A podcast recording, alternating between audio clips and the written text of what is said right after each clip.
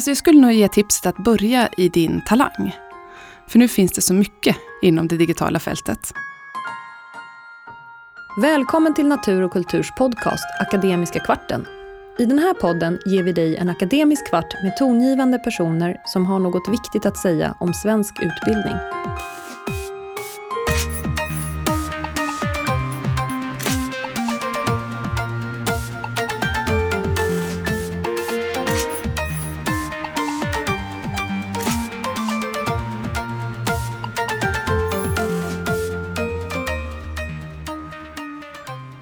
Jag heter Niklas Gårdfeldt Livi och är ansvarig förläggare för den pedagogiska litteraturen på Natur och kultur. I det här avsnittet träffar jag Susanne Kjellander, forskare och författare vid Stockholms universitet. Idag är vi i Stockholm på Natur och kultur på Karlavägen och vi har det stora nöjet att ha en gäst i podden som heter Susanne Kjellander. Välkommen Susanne! Tack så mycket!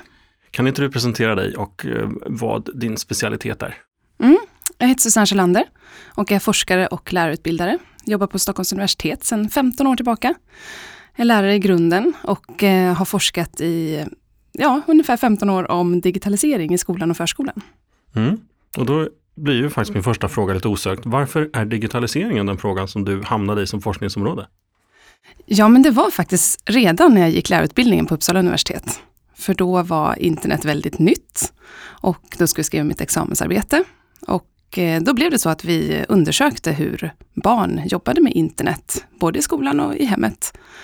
Och sen så ja, fick jag ett stipendium, åkte till England, studerade och även där då så blev mitt projektarbete och min master handlade också om just digitala verktyg och internet och datorer i skolan. Mm. Och så småningom så blev det också en doktorsavhandling som handlade om det. Och därefter så, ja, när jag var disputerad och klar så var det precis samtidigt egentligen som de här digitala lärplattorna kom ut i skolan, eller förskolan. Och då tyckte jag att det kändes så spännande just med förskolans miljö som jag inte hade forskat någonting om tidigare. Och inte kände till så mycket heller.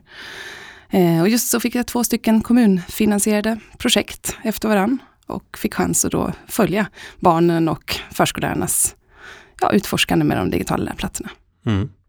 Eh, och du är en av redaktörerna till en bok som heter Digitalisering i förskolan. Mm. Eh, men jag tänkte vi kunde eh, börja i din forskning på det sättet att du är en av ganska få än så länge som har gjort lite större studier kring digitalisering i mm. förskolan. Mm. Och du har ju varit ute på ett 30-tal förskolor och tittat på hur, hur man använder digitala verktyg i mm. undervisningen och i, mm. i verksamheten. Mm. Skulle du kunna berätta lite grann om vad det var du såg? Ja, jag blev väl, till att börja med så blev jag ganska förbluffad för jag tänkte att det skulle vara de yngre personerna som drev det här digitaliseringsarbetet. Eh, och så var det inte alls, utan det var väldigt många som hade jobbat länge inom förskolan som tyckte att det var spännande. Nu händer det något helt nytt här. Nu har jag sett barnen, de har målat tussilago på våren med kladdkritor i 30 år och så plötsligt då så får man se en animering eller en film eller en, ett musikavsnitt som handlar om våren och tussilago och så vidare. Så det var eh, något som spred sig över åldersgränser, men också utbildningsnivåer och så vidare. Så det var ett, eh, man visste inte riktigt vem det var som skulle tycka att det här var så spännande.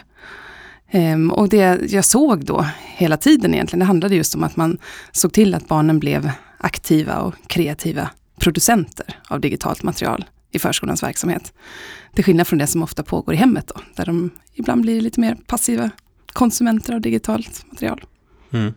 Nu svarar du redan på vad jag egentligen tänkte fråga dig härnäst och det var just det här att jag tror att det är många som blandar ihop det här att eh, digitalisering innebär att man bara ska konsumera. Mm. Men du trycker väldigt tydligt på att det är som producenter som det är där vi kan låsa upp det och det är där det stora användningsområdet finns. Kan inte du utveckla det lite grann? Ja men precis och det handlar ju framförallt om att i förskolan så ska ju inte plattan vara en barnvakt utan det finns ju hela tiden vuxna omkring barnen när de jobbar med de här digitala lärplattorna och när de läser interaktiva böcker eller när de skapar filmer eller ritar eller målar eller dansar och, och så vidare. Så där finns ju en möjlighet att hela tiden utmana barnen och att tillsammans utforska vilken potential de här digitala resurserna har. Plus att man i förskolan ofta använder andra typer av digitala verktyg än bara en skärm. Istället så kanske man investerar, eller investerar, det är ju egentligen bara att sätta upp ett grönt skynke och så har man en green screen. Och kan göra filmer eller man kanske köper in någon liten robot som man kan programmera. Eller kanske bygga själv till och med. Eh, så det finns väldigt många digitala verktyg som inte alls är just en digital lärplatta. Mm. Tror du att det kanske till och med kan vara lite överförd ångest hemifrån där barnen kanske är konsumenter och där man använder paddan som en barnvakt? Ja, jag Och tror så- oron beror ju på det, absolut. Mm. Och jag vet att du har ju själv barn. Ja. eh, hur, hur kände du som eh, mamma och om du kan sortera de här rollerna som mamma och forskare och med skärmtid och Mm. i relation till eh, din egen vardag så att säga? Ja, nej men ångesten finns ju där absolut. För de vill ju väldigt gärna sitta och titta på olika klipp som finns online på internet eller spela spel och så vidare och kanske inte alls så, de kanske inte alls är så kreativa och skapar så mycket som jag skulle önska. Utan då behövs det ju att man som vuxen introducerar och sen gör de gärna saker själva på egen hand. Men eh, de kommer inte komma på det själva. Nej. Utan det är ju jättebra därför att de får upp ögonen för det i förskolan och därför kanske det här mer kreativa smittar av sig på hemmet. Mm. Eh, och man kan tro också när det gäller digitalisering i en förskoleverksamhet så kan man tro att det är någonting som kanske skulle riskera att hålla barnen mer inne än ute. Men där är du också, är du också väldigt tydlig med att det finns ingen gräns så att säga, mellan inne och ute eller att använda digitala verktyg på ett sätt. Skulle du kunna berätta lite grann om hur man kan använda digitala verktyg i, inom utomhuspedagogik om vi använder det begreppet? Mm, ja men absolut, och där är det framförallt när det handlar om det, eh, ja, pedagogisk dokumentation, att man tar med sig de här digitala plattorna, till exempel ut i skogen och utforskar skogen med hjälp av kanske mikro, mikroskopsägg eller också mikroskopet som redan finns inbyggd i plattan. Ehm, och utforska och sen kan man ju på så sätt ta med sig ehm, det som man har lärt sig i skogen hem till förskolan. Mm. Ehm, I boken så beskriver ni en delakultur inom förskolan. Ehm, skulle du kunna förklara lite grann vad du menar med det begreppet? Eller vad ni menar med det begreppet i boken? Mm. Det är det som handlar om det här utvidgade kollegiet som många pratar om. Eller det var Körling framförallt som har pratat om det tidigare. Ehm, där det handlar om att man lär sig saker och eh, delar det med andra. Inte bara det som har gått bra utan också det som har gått dåligt. Och då är det så att de som har det digitala som intresse eller som ansvar, de är väldigt flitiga på att dela och väldigt generösa med att dela med sig av vad de har gjort och publicera det till exempel i olika grupper på Facebook eller i andra sociala medier. Eller eh, skapar egna hemsidor som man kan kika på och se och följa deras verksamhet med barnen. Mm. Vilket är fantastiskt inspirerande. Mm. Och också en enorm hjälp, för när man då kanske har köpt in en, en robot och så vet man inte riktigt hur den funkar, man kör fast på något sätt. Då kan man ställa en fråga på de här olika sajterna eller grupperna. Och eh, ofta får man ett svar inom väldigt kort tid, så att man kan jobba vidare. Mm. Och jag vet att de här grupperna har funnits nu under väldigt lång tid. Ja, Och är ju faktiskt ett exempel på att eh, digitalt lärande är någonting som verkligen kan fungera. ja absolut. Ja. Eh, om vi går vidare till eh, något annat ni pratar om i boken så är det eh, och, återigen en sak som jag tror att många kan känna en oro kring. Det är etikaspekten. Ja, Eh, och ni pratar om relationell etik i boken. ja. Eh, skulle du kunna förklara det i relation till eh, ditt, din expertis? Så att säga? Ja, precis. Tidigare så har vi inte behövt bry oss så mycket om det här med sociala medier i förskolans verksamhet, för att förskolebarn har ändå inte funnits där. Det är ju 13-årsgräns på de flesta, eh, ja, de flesta appar och sajter som har sociala medier. Men barnen är ju ändå där. Och nu ser vi att även femåringarna i förskolan ofta har ett konto på olika sociala medier. Så plötsligt så behöver vi också rusta dem för det som sker då i hemmet. Det måste vi rusta dem för i förskolan och ta vårt ansvar. Eh, och då handlar det mycket om att man pratar om hur får man framställa varandra? Hur pratar man om varandra, med varandra? Hur är man en schysst kompis även på nätet? Ehm, och sen kanske man inte riktigt har små lektioner med en treåring om etik på nätet, utan istället så passar man på i ett görande. Till exempel när man skapar film så kan man ju prata om vilka bilder som är schyssta, var går gränsen mellan att skoja och retas och så vidare. Och då funkar det väldigt bra även med de allra yngsta. Mm.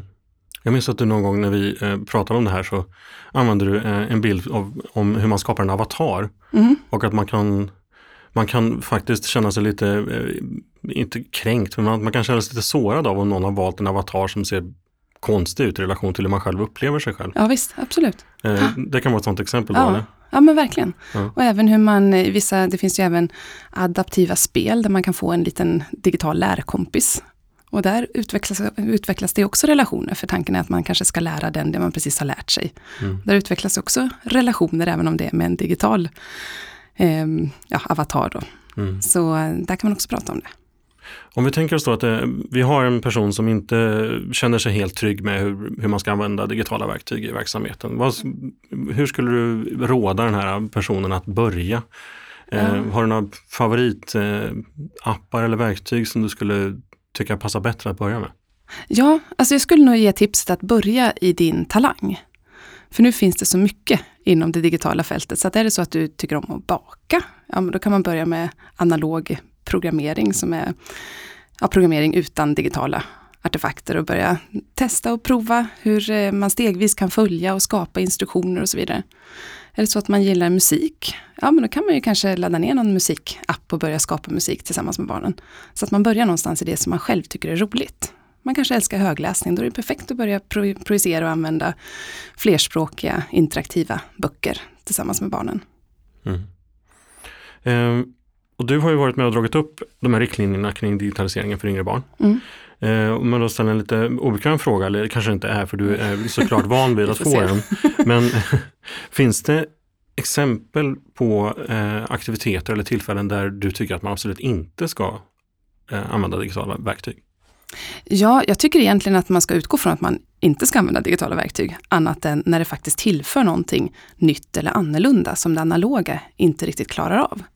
Till exempel när det gäller flerspråkiga sagoböcker. Det klarar man ju oftast inte av som förskollärare. Några stycken språk kanske man kan. Man kan ju inte läsa en sagobok på språk man inte kan. Mm.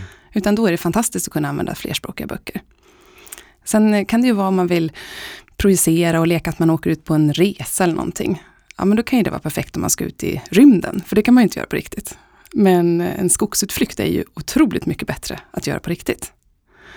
Ehm, och sen så gäller det också den här omvårdande biten. Där har jag lite svårt att tänka mig hur det skulle vara om vi tillåter det digitala att ta över på något sätt. Det finns ju mm. digitala assistenter som säkert kan trösta eller robotar som kan påminna om att man ska gå på mellis och så vidare. Men jag tror att där är nog förskollärare Eh, jag hoppas att de fortsätter att ta makten och inte Än lämna över det till... Än så länge är vi människor bättre. Ja, absolut. Ja.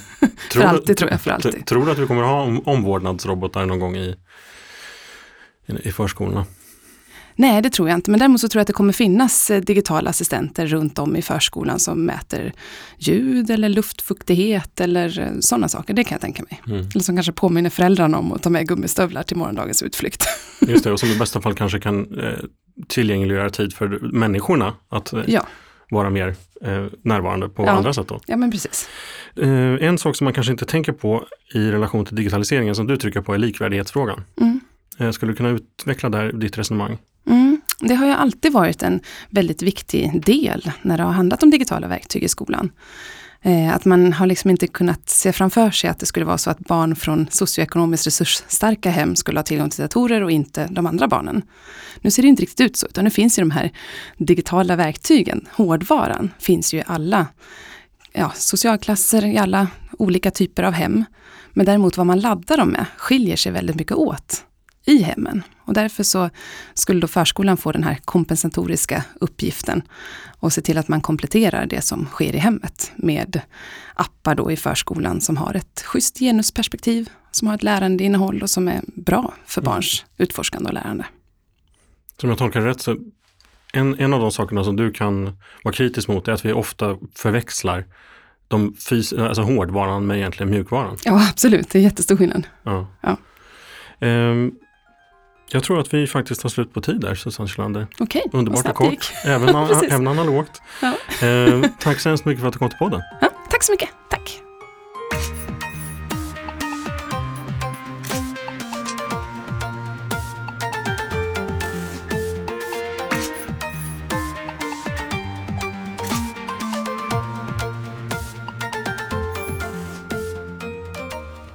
Förlaget Natur och kultur är en stiftelse som utan ägare kan agera självständigt och långsiktigt.